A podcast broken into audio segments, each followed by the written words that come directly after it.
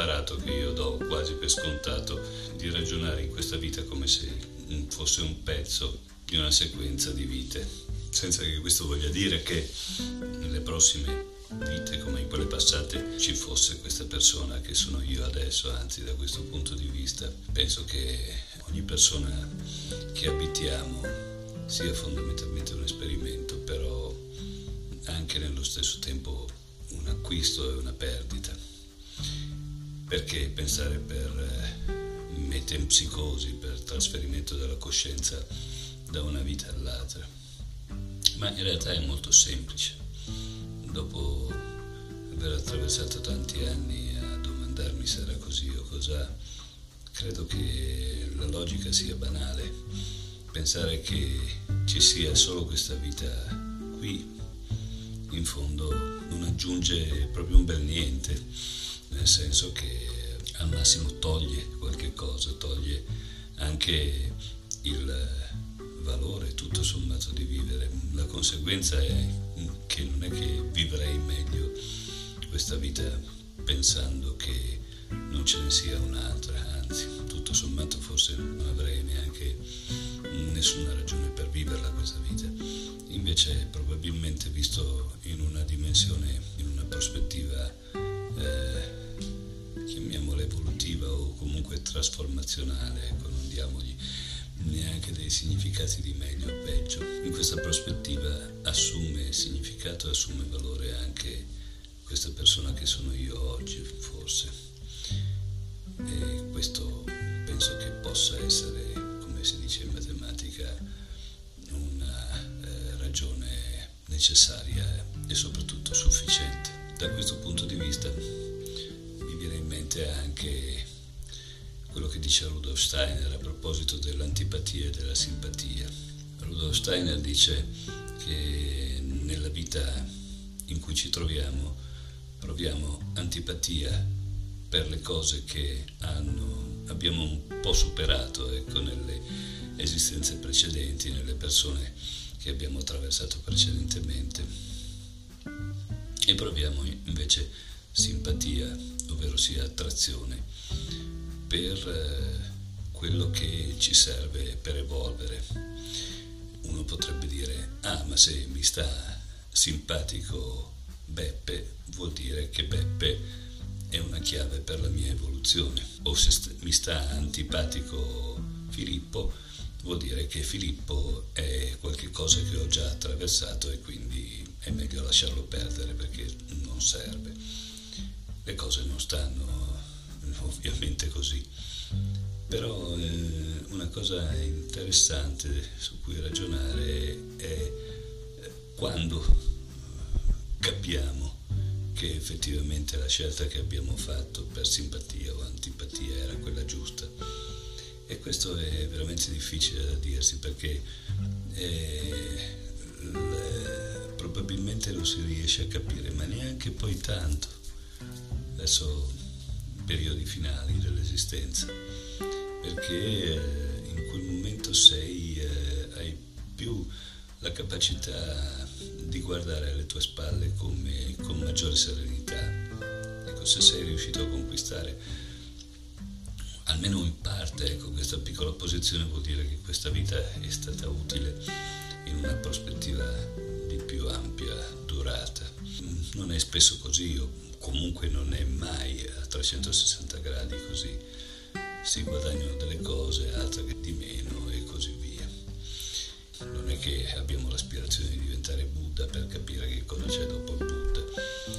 E d'altro canto mm, bisogna fare attenzione invece a qualche cosa di ancora diverso, il meccanismo della seduzione. Ci sono persone o ci sono situazioni che sfruttano questo meccanismo della simpatia e dell'antipatia per condurti a un utilizzo, uno sfruttamento direi oltretutto errato eh, per, per tutti di questa, eh, di questa, dinamica. Noi siamo attratti facilmente da mm, persone, mm, anche un po' come dicono i romanzi d'appendice, eh, le persone che eh, sono misteriose, ecco, il bel tenebroso, quello che dice sono attratta da chissà che cosa c'è dentro di lui, barra dentro di lei, che non riesco a cogliere.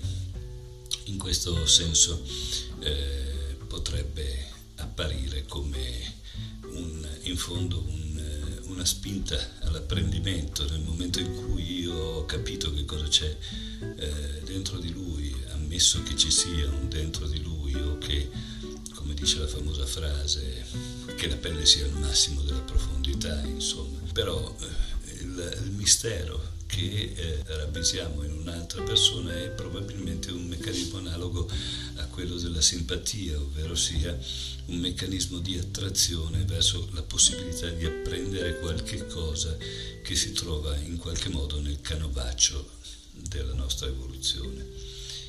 Ed è assolutamente semplice per le persone magari un po' più sprovvedute tutti quanti in fondo lo siamo, chi più chi meno, cadere nella trappola del, della curiosità, la scommessa, io scommetto che eh, eh, in quella persona ci sia qualche cosa da scoprire che mi dà delle possibilità evolutive maggiori. Le cose frequentemente non sono così perché ci si fa facilmente ingannare e soprattutto ci si autoinganna troppo facilmente. Molte persone, sapendo l'inclinazione che abbiamo un po' tutti ad autoingannarci nei confronti degli altri, sfruttano questa possibilità per dei vantaggi, peraltro abbastanza illusori, delle vittorie di Pirro. Invece, quando hai fatto la tua escursione, sei salito in cima alla montagna, e dalla cima sai che è arrivata la fine ecco, della, della, tua passeggiata, della, del tuo trekking, della tua camminata. E più in su di tanto non andrai a quest'ora del giorno. E guardandoti attorno dici va bene, ci sono tante altre montagne, magari alcune sono nel tra, eh, nella mia traiettoria, altre ne sono completamente estranee però visto che sono arrivato qui a quest'ora posso fermarmi a guardare il percorso che ho fatto e osservarlo dall'alto. E a questo punto già che ci sono e già che non devo andare avanti ancora posso riservarmi del tempo per comprenderlo meglio per eh, ricostruire una sorta di mappa del mio viaggio un po' come facevano gli esploratori di una volta quando i GPS non c'erano e neanche le cartine. Mm, ricostruisco la strada che ho fatto e cerco di eh, unire i puntini, come diceva Steve Jobs, e, e di trovarle un senso, anche se in fondo è un senso relativo perché è connesso solo a questa vita. E da questo punto di vista, da questo nuovo senso, tracciare anche una prospettiva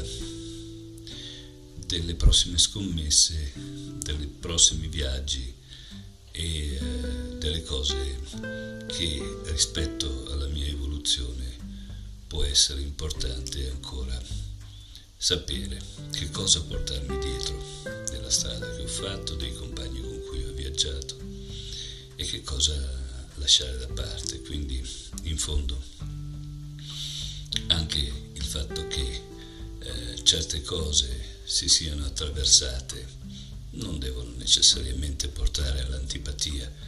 Caro Rudolf, eh, può darsi che solo alcune delle cose che hanno fatto parte della nostra attraversata mh, mm, possano non avere più mm, nulla da darci o possono avere preso loro strade diverse e da questo punto di vista forse l'antipatia e non ritornare su delle cose che ti farebbero probabilmente solo perdere del tempo a te e non di meno anche agli altri. Riserviamoci questo tempo per guardare al percorso fatto e se invece sei a metà della tua strada o all'inizio, ricordati che è tutto molto più relativo di quanto non lo intenda tu ora.